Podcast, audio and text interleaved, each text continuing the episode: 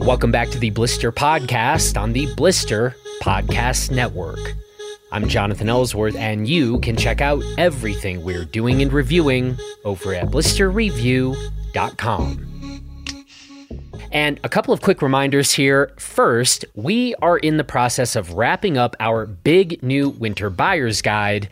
And if you would like to be sent a print copy of the guide and get access to all of our blister content and get personalized gear recommendations from us and get exclusive deals on gear, then you definitely should become a blister member you know, for like those four reasons I just outlined.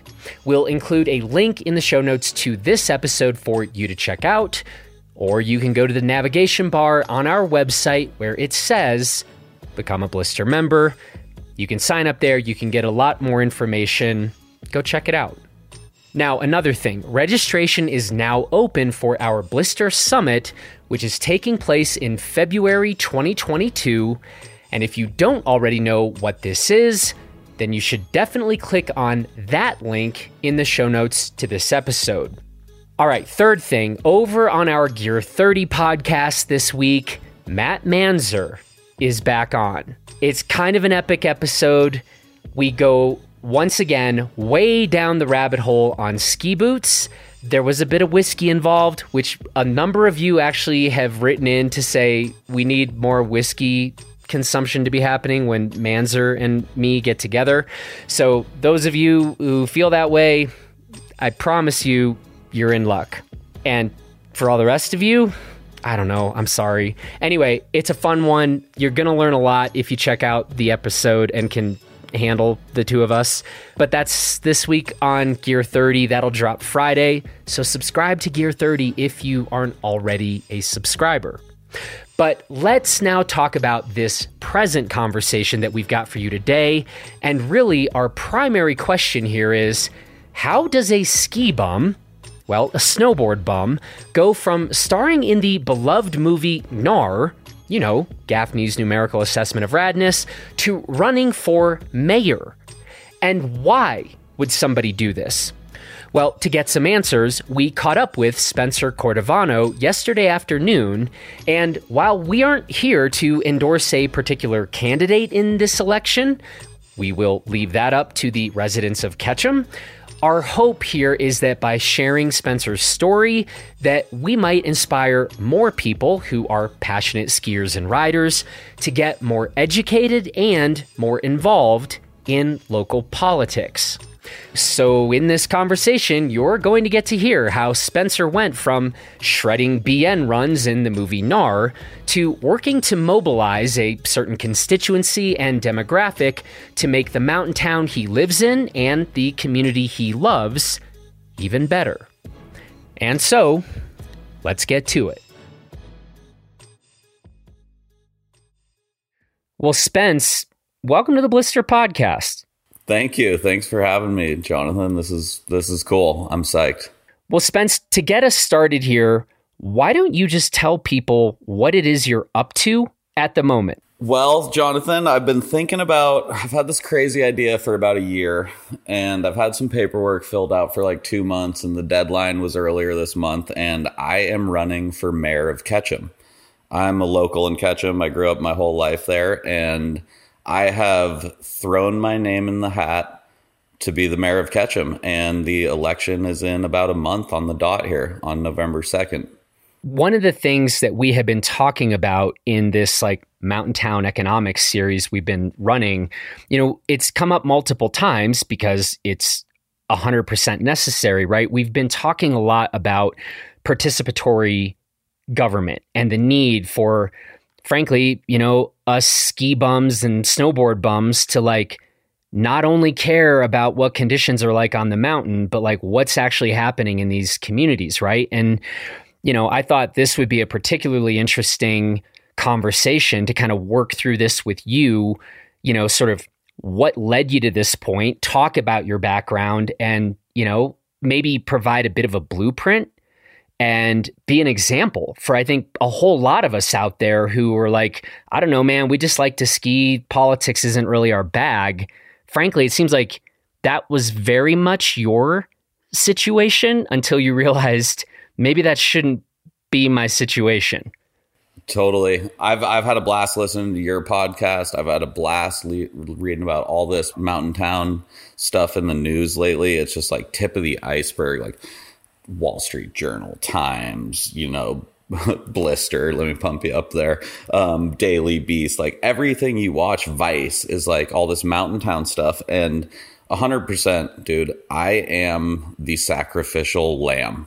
Like I am throwing away the most dreamy life. Like I'm a freelance city. I have a video business, F11 Films. I do some property management and own some office rentals in Ketchum. And um, I'm accountable to no one. Like I'm, I'm even single right now, and I just like hang with my buddies. I travel around the world filming stuff.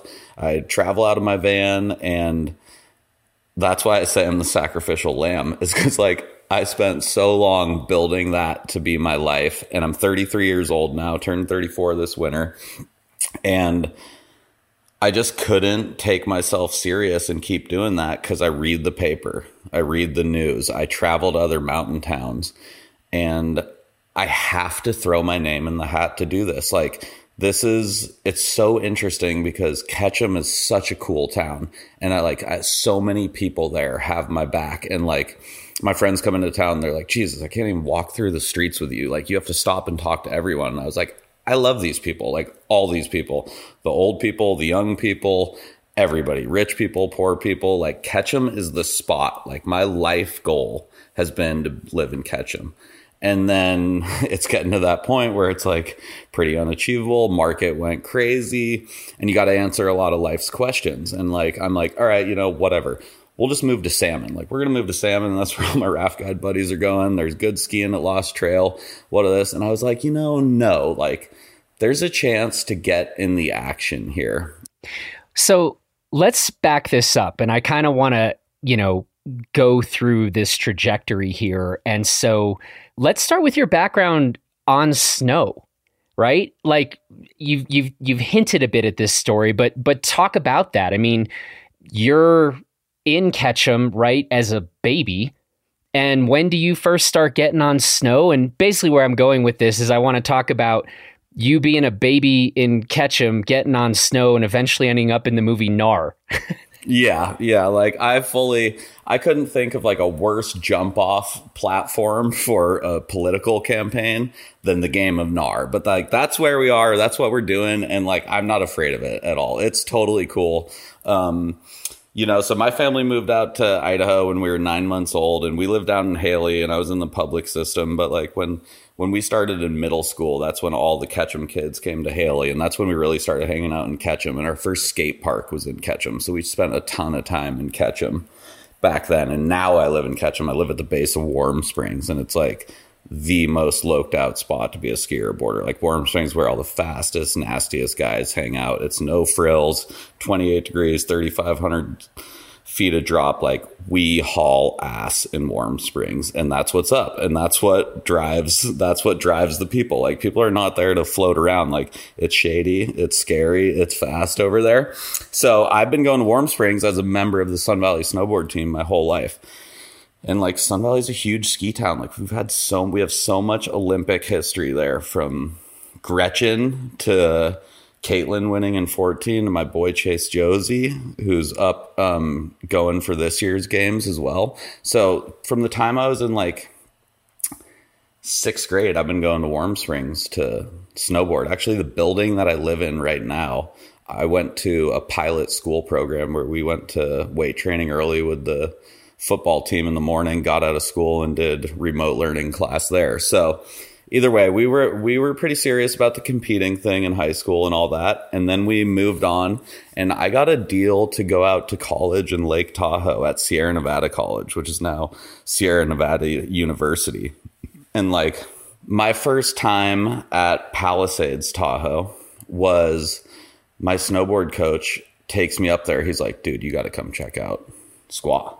And I'm like, okay. So I come, I sit on the chairlift and we're going over the fingers. And I'm like, I'm like laughing. I'm like, dude, are you serious? Like, I can scout this cliff line right off the base chair. I was like, I'm about, it's pow. I was like, I'm about to send that right now. So I go back down, I spot my line, and I jump off the ring finger. And I just jumped off it, and I was like, oh my God. Like three, four roll down the windows. I was like, whoa, that's a huge cliff. No wonder it was still fresh. And I landed there and poof. So, like, my love for Palisades Tahoe was solidified at that time. And what came from there was like everything. Like the game of GNAR is my 15 minutes of fame. A hundred percent. It's one of the best things that ever happened to me.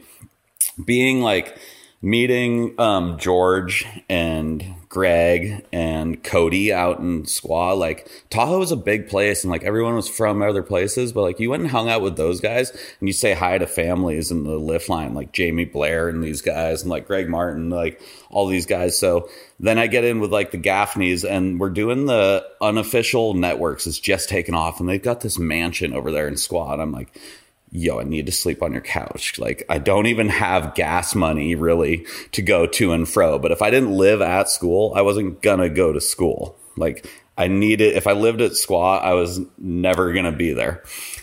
So I started hanging out at the unofficial house and like, I don't even, there's so many stories. So we come over for the GNAR interview and I'm like, oh, like, oh man, I'm going to be late. Like I wear a collared shirt. This boom, they lock us in a garage with a keg for like two, three, four hours. So like I walk out like you know, a little tipsy as 22 year old college student and just walk in. I'm just looking at like Grant and Sherry and Gaffney in the robe.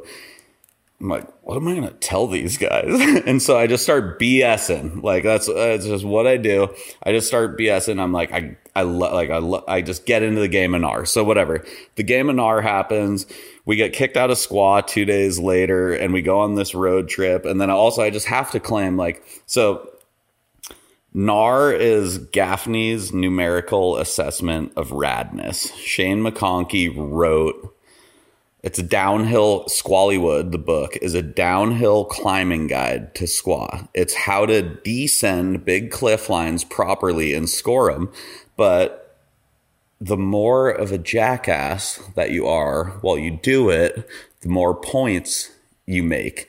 And realistically, it's not about being a jackass. It's like about really owning it and testing how good you are. You're like, oh, you think you're cool? You're going to jump that cliff? Okay, well, stop, wave to everyone, and make sure they are watching you when you go to do it. And so it's like, oh, you think you're cool? Well, prove it double because we can all jump that, but can you really do it and make everyone or like stopping in the middle of the line to call your mom? Like, th- thank God I had a cell phone by then. Um, because like my mom's just like, what? She's like, honey, you're always doing this stuff. Like, hang up and ride out of there. I'm like, whatever.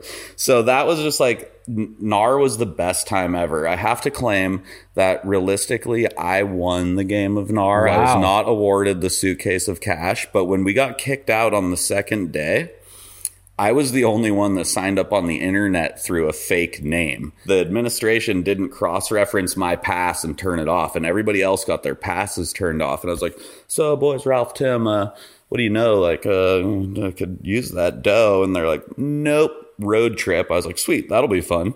So then we went around the West and played GNAR everywhere, and we even ended up in AK over it. And what a yeah, it's totally my 15 minutes of fame. It's a cult classic. You should definitely check it out. Please don't judge me, but if you were going to take anything away from it, it's like, hey, this is a game. This is a tally system. We're committed. We know how to play within the rules. We know how to do the thing. But I'll never forget at the more stories I shouldn't tell. I'll never forget at the premiere we were at Alpine Meadows and the DVD screen is just like me going down one of the top shoots in the Palisades, totally without clothes. It was a BN and it's like a self cam GoPro looking back at me and my leg covers everything up fine. And I'm like, yo, so hey, Scott, like, you think you're to press play on the movie pretty soon here? He's like, no, no, probably an hour. Like, hour turns into three that I'm just up there. I'm like, oh my God, press play. Let's do this thing already.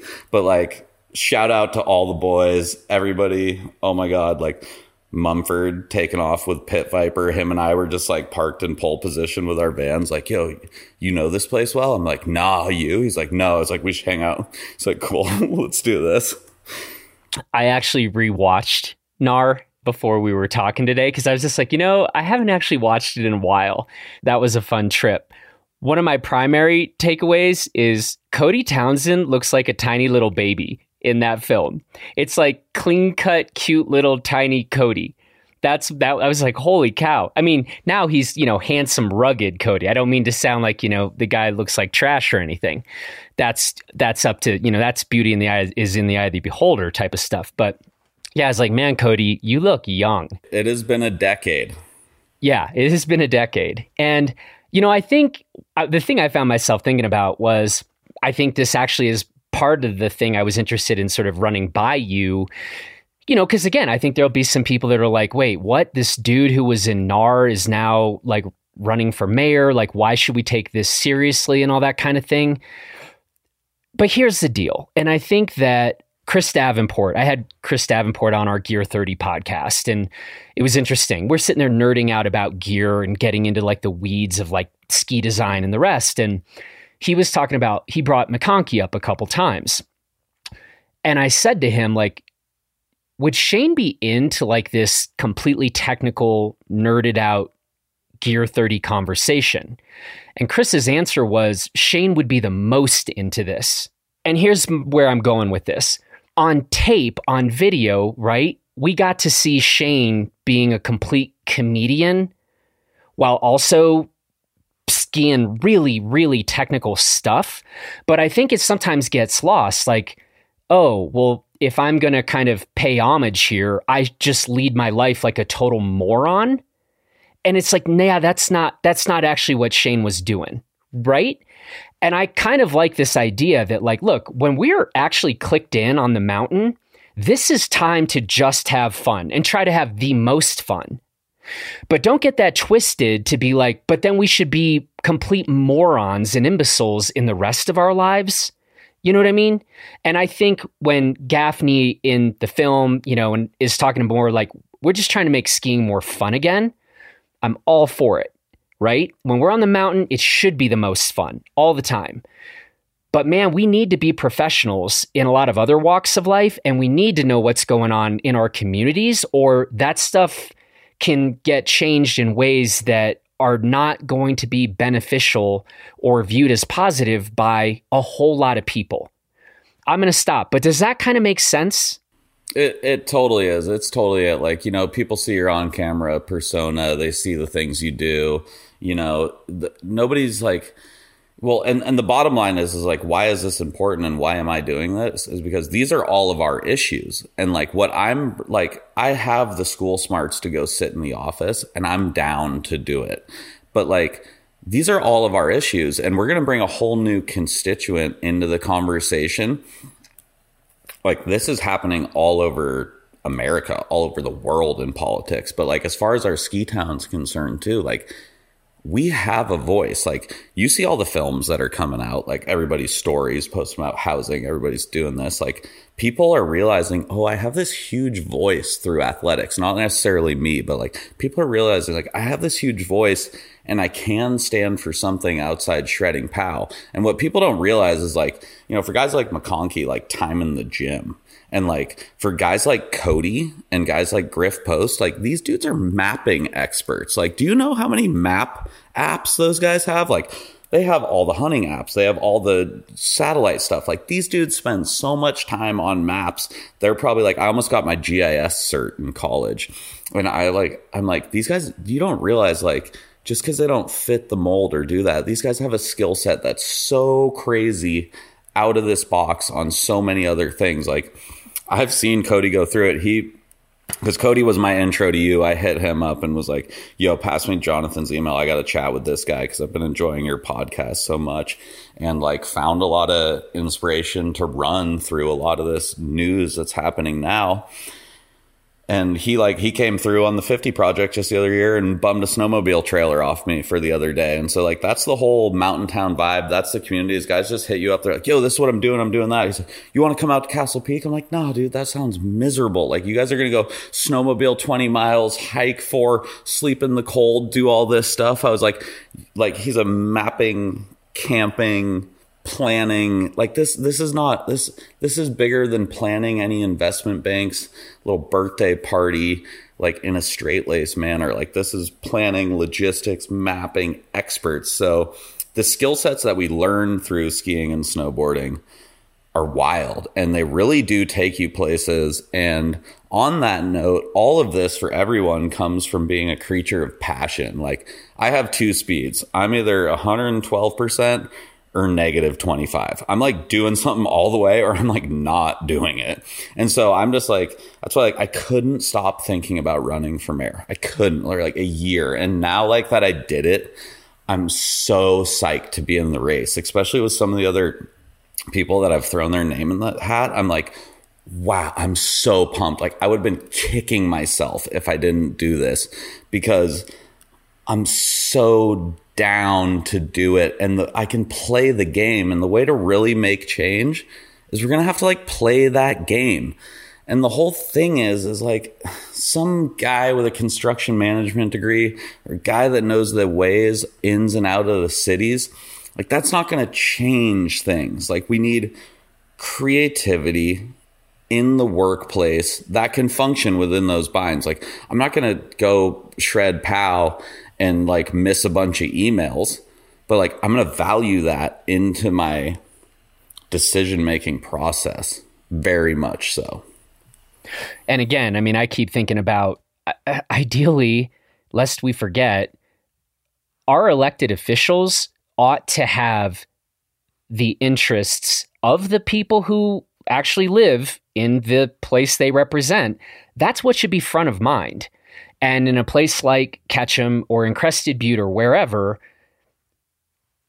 the trails, the mountain biking, the skiing, the trail running, etc., this matters so much, right? And so I think like as you're saying, like, yeah, some emails need to be answered, but to have elected officials who actually get and understand that a huge reason why many of the folks try to figure out how to live in some of these places is to be able to get on the mountain because it's their favorite thing about being a human you know? I actually do think that that's relevant. And i and i'm not trying to elect people who only care about shredding pow but are pretty half-assed when it comes to like the hard work of legislation and the rest. But the whole thing i think what we're saying is we want to say there should be both of those things. A hundred percent. And like you know i've been inspired we have a very young city council like kids I went to high school with are on city council.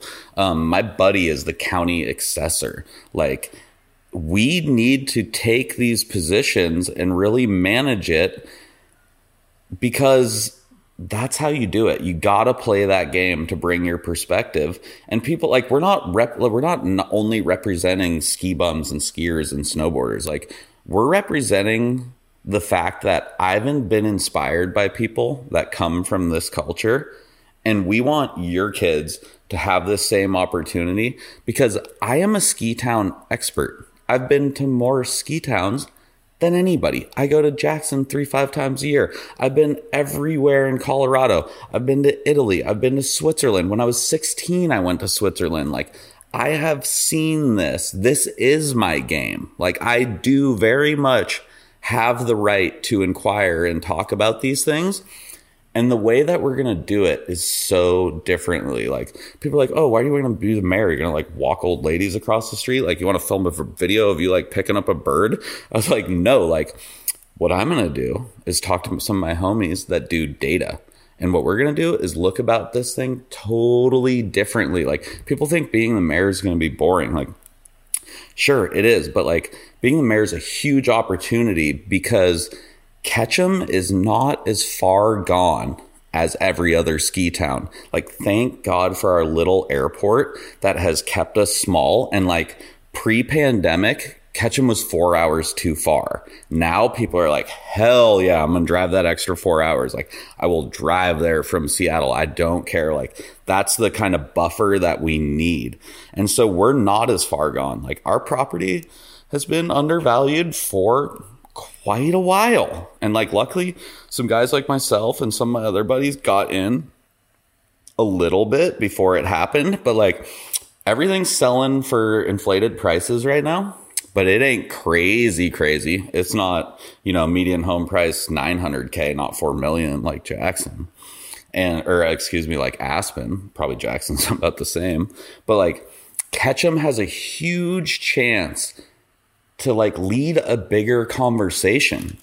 Like we have so many smart people in our town. Like I have so many rich guys and girls' phone numbers, cell phone numbers, and like poor people's phone numbers that are both so smart. And like Ketchum is the pinnacle that Aspen used to be of like rubbing shoulders with elites and not knowing it.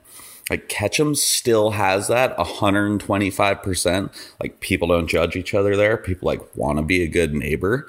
And that's why we have this opportunity to really pioneer some new stuff with like building codes in general. Like people there would sit on boards of like forest foundations. They sit on boards of banks. They sit on boards of all this stuff. And it's like, hey guys, how do we collaborate to make this happen together? Cause like compostable toilets, like why, you know, why aren't those accepted in city code? Like XYZ reasons, blah, blah, blah, blah. But we have people at the forefront of that. Like Idaho companies in Nampa are living are winning like huge awards from Washington D.C. on tiny homes, and developers are totally down. They're like, "Yo, how do we do that? Let's do that." And people always tell me I've always been good at putting people in rooms, and I'm like, "Yeah, I love that. I love to do that." I know this wide range of people, and I have this wide range of opportunities. And my whole thing is is like, I don't care if I'm wrong none of me running for mayor has to do with me. Like I'm the sacrificial lamb. Like I've sac- I've cut my own head out not off and I'm bleeding at the stake in order for our town to prosper. So like I'm going to put people in the room that can solve these problems and I've got enough intellect to drive the conversation and I've got enough backbone to call BS on people. And that's what's not happening. People don't call BS. They're like, "Oh, this guy's a big dog." I'm like, "I don't care." Like I've had I've called B- BS on big dogs, and I've had big dogs call BS on me, and this is like I'm the result of what you get from growing up in a community like Ketchum. Like Ketchum is a place that teaches you to own your actions and to be who you are, be it rich, be it poor, be it whatever. Like nobody cares. It's like be yourself, do your thing. So like if the people of Ketchum get stuck with me as their mayor, that's that's the constituent that we have created. Like they build kids to own up and to show up and be their actions. Like so i'm a product of that. Like i will throw myself in the mix because that's what i was taught to do is like show up care and push yourself. And yeah you might have to throw away your dreamy little life of flying drones in peru and staying for two extra weeks. But like i've got bigger stuff to do. I've got bigger stuff to talk about I want to go to the bar. I want to shred pow. But like every chairlift ride, I don't need to sit there in silence. Like I do want to talk about issues and I do want to sit next to somebody new every time and hear what they're saying and get this stuff figured out. So I want to talk a bit about workforce. And this is obviously a massive issue. Anybody who is spending any amount of time or who lives in a mountain town currently is probably experiencing and seeing this exact thing where restaurants are cutting back on hours, right? And they're having trouble staffing a number of businesses. And part of this gets back to the housing issue and this whole question of affordable housing and the availability of it. But I guess I would just be interested in hearing you speak to this. It could be specifically as it relates to what you're seeing in Ketchum, but what are your thoughts on this or what are you seeing? And do you have ideas about how we make policies that would be beneficial to, well, the workforce and not seeing workforce shortages?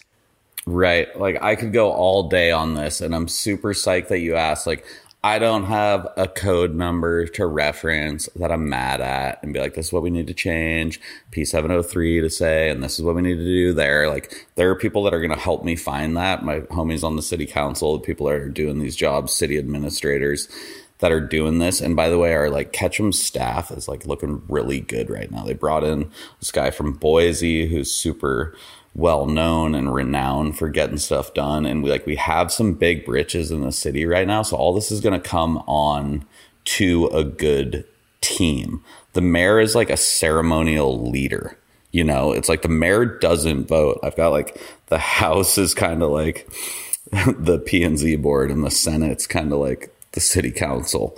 And maybe i'm dead wrong there but like that's where i'm going with this. And so like this is huge I I'm to organize my thoughts on this, but like a guy like me who goes to college for free and moves home to his hometown should not have to limit themselves to like 60% of their potential just to get by.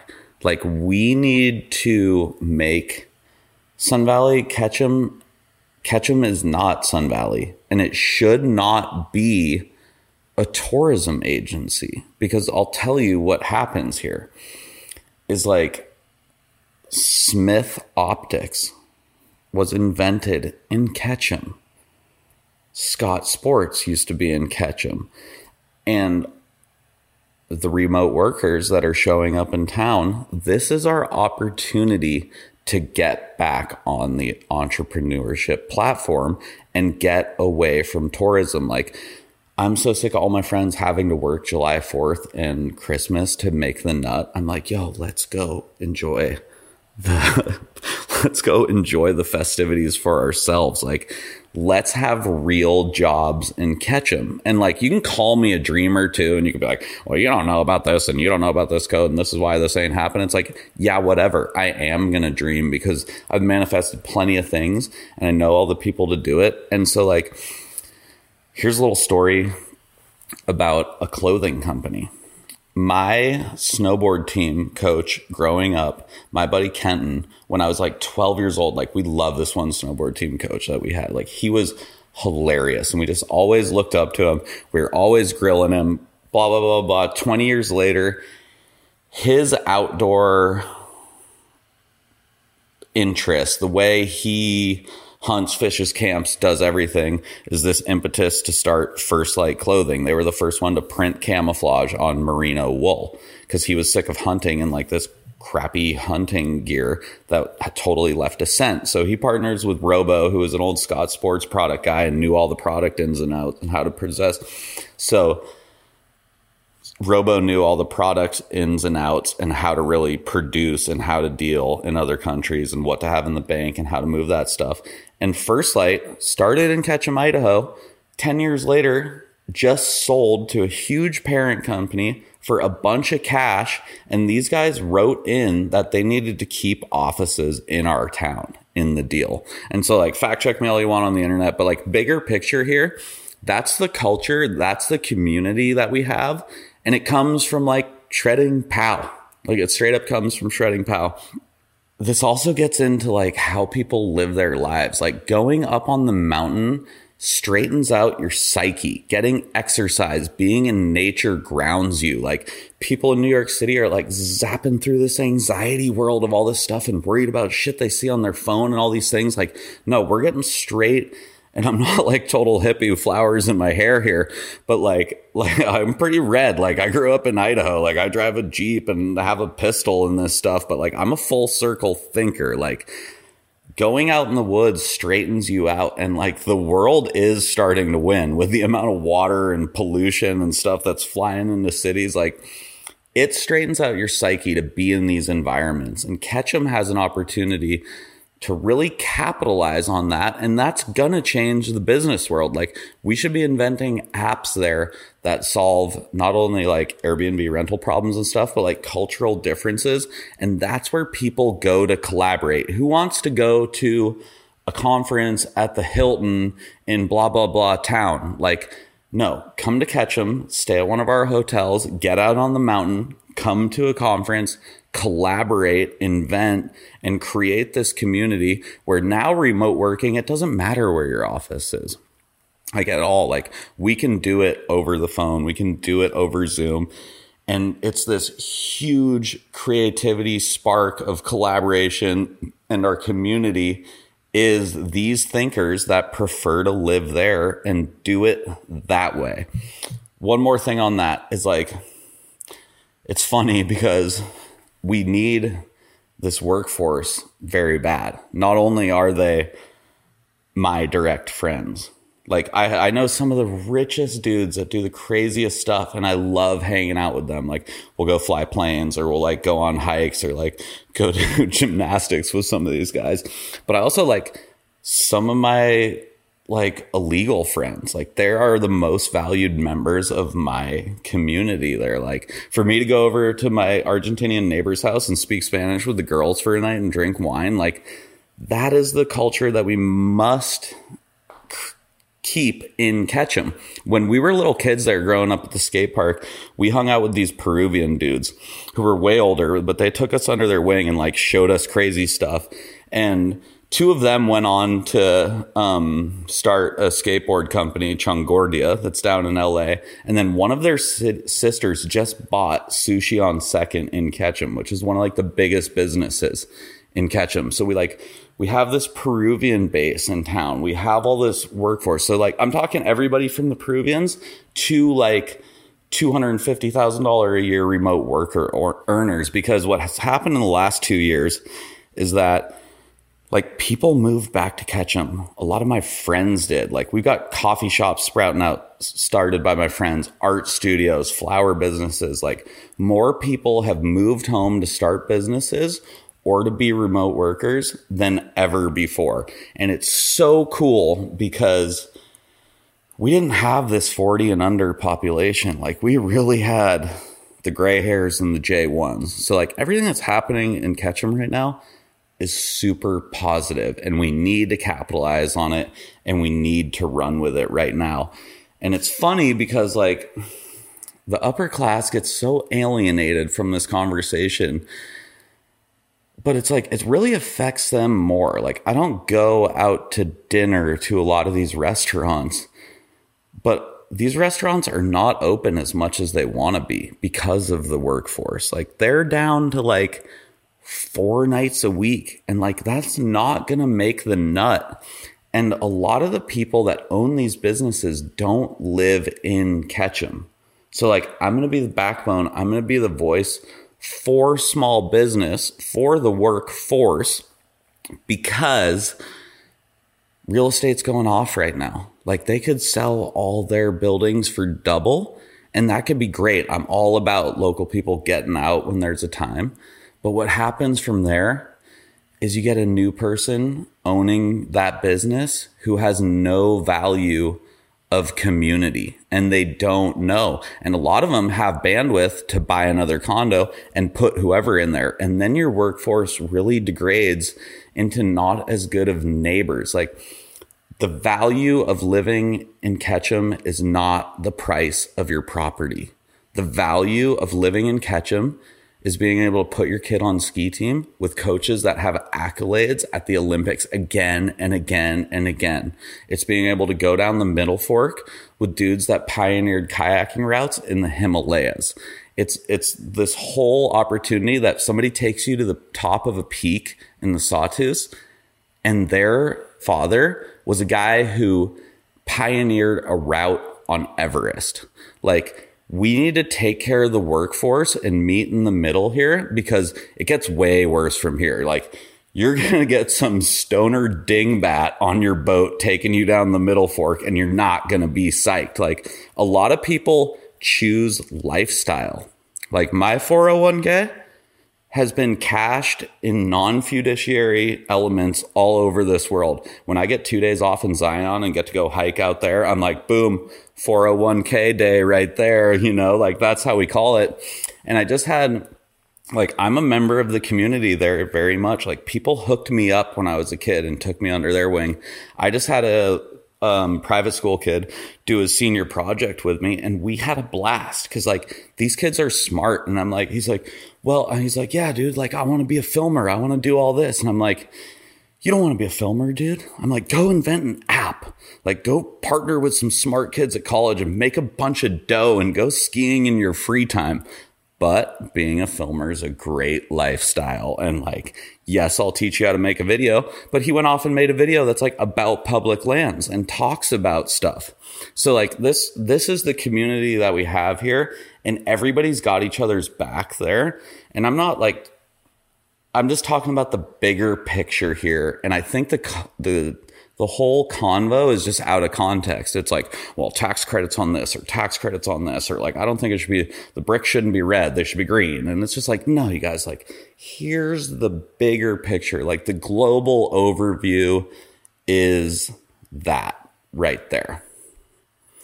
Something that's emerging from what you were just saying, but I think this could be taken from the conversations we've had kind of in this that Mountain Town Economics series is I really like this idea that when you were just talking about, you know, the value of living in Ketchum isn't the property values, it's the community itself.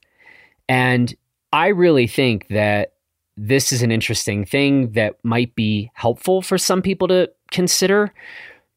I'm more interested, far more interested in like how is a person plugging into the community and contributing?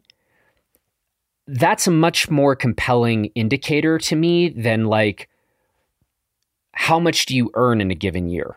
And if it's above a certain number, we're going to put you in the like black hat camp. Or if it's below a certain number, then it's like, well, you're too poor to matter. You know what I think? And I think sometimes when I hear just some of the conversations taking place in the space, there's a bit of a vilification of some people based on earnings, or sometimes a bit of dismissiveness based on lack of earnings. And I really, if nothing else, would like to get people thinking harder about okay, well, that's just, that needs to go out the window right now. We need both, frankly, right? We need people that are making certain lifestyle decisions to be like, I absolutely am content waiting tables because it's given me a lot of free time to either be attending school right now or, you know, or all kinds of other scenarios related to that, right? Or they just want some more free time. They want to be able to piece out on days off and truly have days off.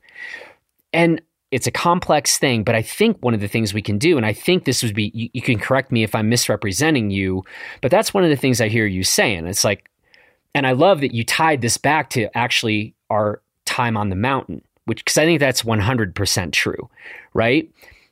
That's the great equalizer in a lot of ways. When you are stoked to go ride that chair and rip certain lines with your friend who is the bartender in town, and then the next chairlift you hop on some the chair with some bigwig in town, who cares? Who cares what the money's like, right? And I think this is a way that maybe those of us in outdoor sports or something, we have a different metric, a different vertical, right? If we just, you and I lived and worked in New York City, I'm not sure that our actual friend group runs up and down a, a certain economic spectrum like probably my friend group does and your friend group does. Does that make any sense? It it totally does. And it's like, you know, I've been doing so much research with this. Like so many things are interesting to me. Like in Germany, they made it like in parts of Germany, they made it like whatever, some article. I mean, I don't I'm, I'm nervous to get into the fact checkers here, but like some article I read out of Germany or somewhere said like, "Hey, this company made it like illegal to email their workers on the weekend." It's like, okay, so that's crazy. Like, don't email me on the weekend. Like, when you come into something with a more settled mind, you can solve those problems. And like this world of all that is not it. But I think a lot of like, like the really affluent people, like they're totally chill. Like they're not, like, they're not interested in making money. They're like, first time I made money was the first time I quit thinking about making money. You know, it's like how do you get a girlfriend? Well, you better not be going out trying to get a girlfriend. You just live your life. You're going to end up with a girlfriend. you know, and these, it's these like small time capitalists that are like tooth and nail and they're like, I'm climbing the ladder. I'm doing this. I'm jacking your rent. I'm doing this. And you're like, cool. Like, that's cool. This is America. Do whatever the hell you want. That's cool. But like, it's interesting. Like down in Hawaii, it's like, um, I don't know the total verbiage, but it's like the Hui card. It's like, you know, if you're like, local, you get these discounts, you do these things, but like, how do you value that and where does this conversation go? Because Ketchum's a place where all this can catch on. Like, we have the coolest people there. Like, people are so down to be poor or so down to be rich and just be a member of a community. Like, straight up, the amount of rides I got home when I was a kid, like before I had a cell phone, you know, like from whoever to wherever doesn't matter. And there's got to be a way to quantify it. Like the way we're working with data now is gnarly. Like the amount of input that data gives you into what people are doing and how they're doing it is like stuff I want to incorporate. It's like, well, let's do a study. These guys have been doing studies for 40 years. I'm like, boo, forget that. Like, I'll spend big money. I don't care about spending money. Like, not spending money is small time thinking but we need to do progressive stuff, use data to really figure out where money's coming in, where money's coming out. On that note, and then I'm going to regress like using data is going to figure out how and what we can tax that doesn't affect the locals. And like Idaho's a very red state. It's very restrictive. And I'm not like a flaming liberal. Like I'm not trying to do this, but a government levies tax. Like in the most simplest form, that's what a government does. And we're going to increase our fiscal budget by levying a tax.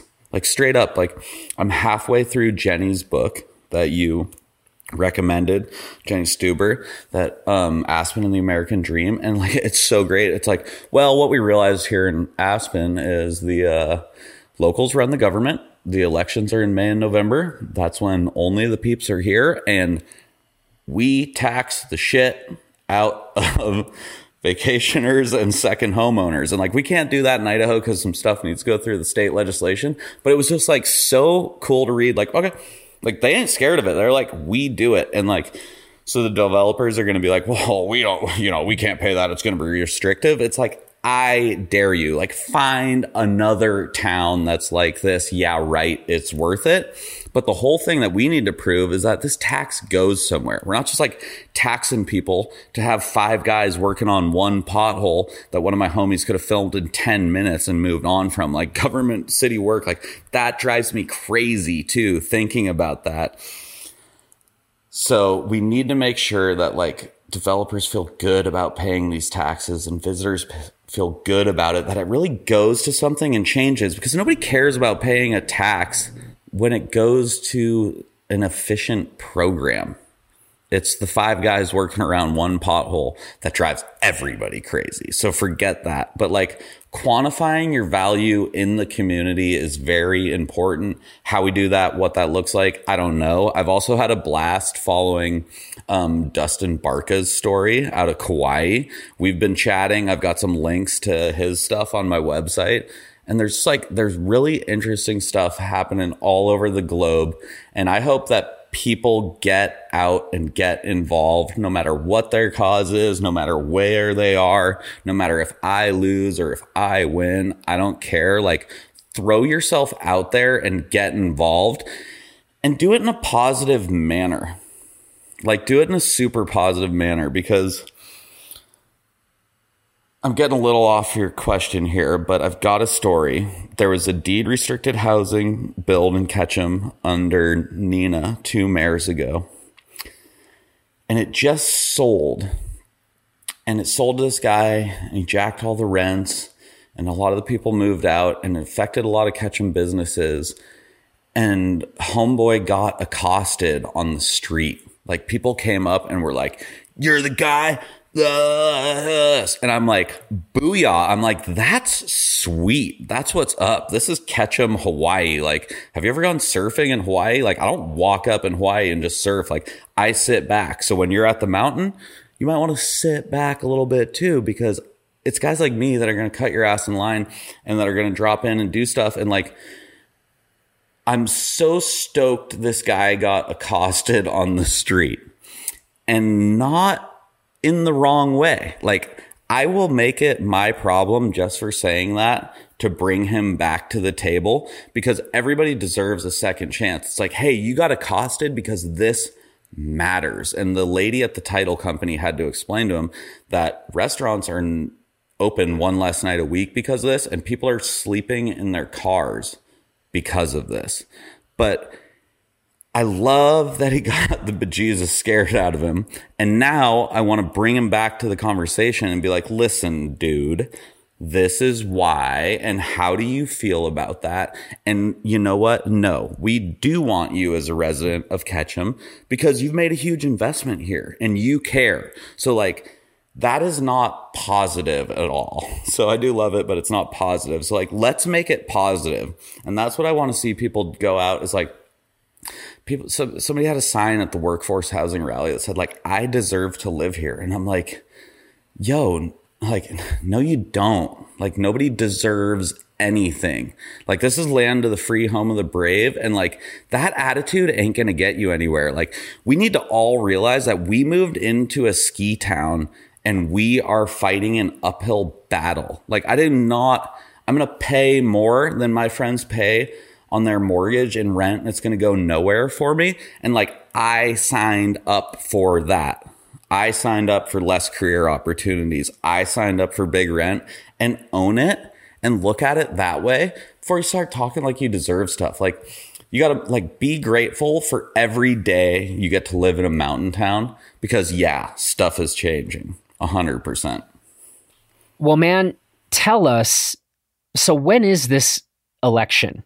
It's coming soonish. Oh, yeah. This is totally happening now. Early voting starts in about two weeks. Absentee ballots, early voting, but this is the classic November 2nd election. And where is the best place for people to go to learn more about your campaign? So my self-built well website is www.spencer number four mayor.com. Spencer4mayor.com. On there, you can find a ton of political BS and jargon and all that, and my platform and all that. But there's also some really cool pictures and really cool links go to the resources page. You're going to find a bunch of the Blister podcasts on there. You're going to find stuff that Vice News is doing. You're going to see stuff on Wall Street Journal that they're covering. And you will get my message on there. And my message is creativity, community, collaboration, culture. Like creativity. Like let's look at things different. And I'm not being a dreamer. Like we're going to work through the classic legislation of how this works, but like, let's be creative. Like, our values of nature and recreation, like the way we take care of our trailheads, which is not necessarily a city issue, but but every visitor stays in the city. So it is our responsibility to the trails to partner with the Forest Service, increase sign- signage, and increase that, and be creative. Like it's time for low water usage to become very real. This is not a hippie item. Like native landscaping and like more efficient fixtures and stormwater stuff. Like these are huge. There is fat potential to make a ton of dough in the world, in metropolises, with solutions that we can work on and Ketchum because we have a small enough agenda and we've got a creative enough town. So, community like I've been to so many ski towns that lost their community and like I don't want to shit on any other ski towns right now by calling them by name but like when you come to Ketchum you come for our local businesses like I don't care if that's Barry Peterson's jeweler and you're going to spend like 800 grand on a necklace. Like Barry is a local and he's a G and he has ski bums for friends and like his creativity comes from being a Ketchumite for like 50 years. Go down to Maud's coffee shop that my skater buddy Jacob runs like and you will find all of Ketchum's aficionados there, rich, poor, whatever, because we all drink coffee. And like you don't come to Ketchum to like get a coffee. Like you get a coffee and you get some culture. Like our small businesses right across the street there, there's like this yard of all these like crazy ass Southern Idaho signs and cool stuff. Like the community of Ketchum is quirky. It's wild. It's Johnny G's sub shack. Like it is that's what people want to visit. They want to visit small business and like small businesses are what make it unique. And that's what's on the verge of getting sold out unless somebody's protecting these people. And our current legislation is not. And like the community, once again, like the community is the fact that we have people that live in our town that have gone to the Olympics several times and they're going to put your kid there if shall be. Like there's so many things that have to go right for your for someone to make it to the Olympics. You got to still want to by the time you're 75% of the way there. And then you got to be like in the room. Like like my buddy Chase Josey like he's he's in the top 10 going in and like from whatever happens here happens here like you don't know but like he wants it he's in the room have the conversation and so like the guiding and the outdoor opportunities and the businesses that we have are the backbone and the culture of our town. And like, I really don't want to see it go like just blank face. Like, Ketchum has the potential too. That's why I'm doing it. That's why I'm running. It's like my cell phone is blowing up. Like people are like, I'm in. What do you want me to do? Well, I tell everybody to do the same thing please call five people and talk to them, figure out what their issues are. Totally have my back, get get them to vote for me, but like figure out what's up with them, get them involved because I don't care if I win, but I want people to be involved and I want the people to support a candidate that cares about their issues and collaboration. Like I am in this to collaborate. Like I want to put people in rooms. I want like I want you to, and Jenny to come back to Ketchum and have a convo. And like you know people that haven't listened Jonathan came out and he stayed in hotels and like bounced through four different hotels on lower rates to make it financially feasible for him to not support a short-term rental solution. And like I want to collaborate. I will admit when I'm wrong. Like my ego is not in this. Like I, well, it's a little in this. It would be cool to be the mayor, you know, that's like cool. Like, you know, but I'm not gonna be able to cut the ski line over it, you know, like I should be in ski school if I wanted to do that. But like, I will collaborate. We have so many cool people that come through Ketchum and intelligent people and smart people like community, creativity, and collaboration to keep Ketchum's culture groovy. Like Ketchum is the spot.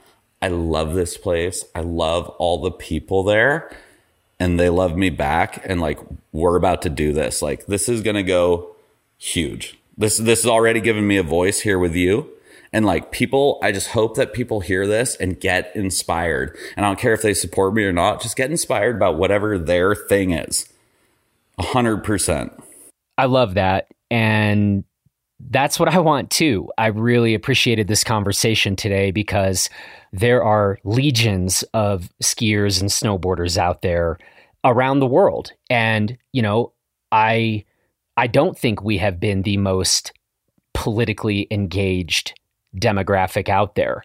And I think, you know, people like you and the example you're setting right now I hope there are a bunch of young people listening to this conversation and they're like, oh, so I guess I can aspire to both be in a film like GNAR and have the best possible time on the mountain imaginable and also really care about this community and be plugged in and doing my best to make a difference in that community however I'm best suited to do that. And I think that, you know, that's why I was really excited to kind of share your story because I do think that this is going to sort of flip a switch for a lot of people. You know, so um, best of luck with this campaign of yours. And frankly, even more than that, thanks for the example that you're setting right now. And I, I think you will, in the work and this journey you're on right now, you're going to inspire a lot of people. Certainly. It's, it's crazy. Like people ask me like, Hey, you want to go on a trip in November? I'm like, dude, I can't talk about November right now. I don't know what's going on. Like I'm fully in this right now. It's this totally inspiring, passionate, uncertain thing that I'm doing. So thank you for hearing me out. Thank you for having me and putting me on that level. And I really like how you summed that up right there is like people need to get involved and do what's important. Like if you're an energy expert, like Chairlift spend plenty of energy. Like you do your thing and let's all appreciate that we're skiers and snowboarders and hell, even telemarkers and even telemarkers. Yeah big footers. Yes. Bring the boys in here, like, you know, saucer boy for mayor at some point. But like,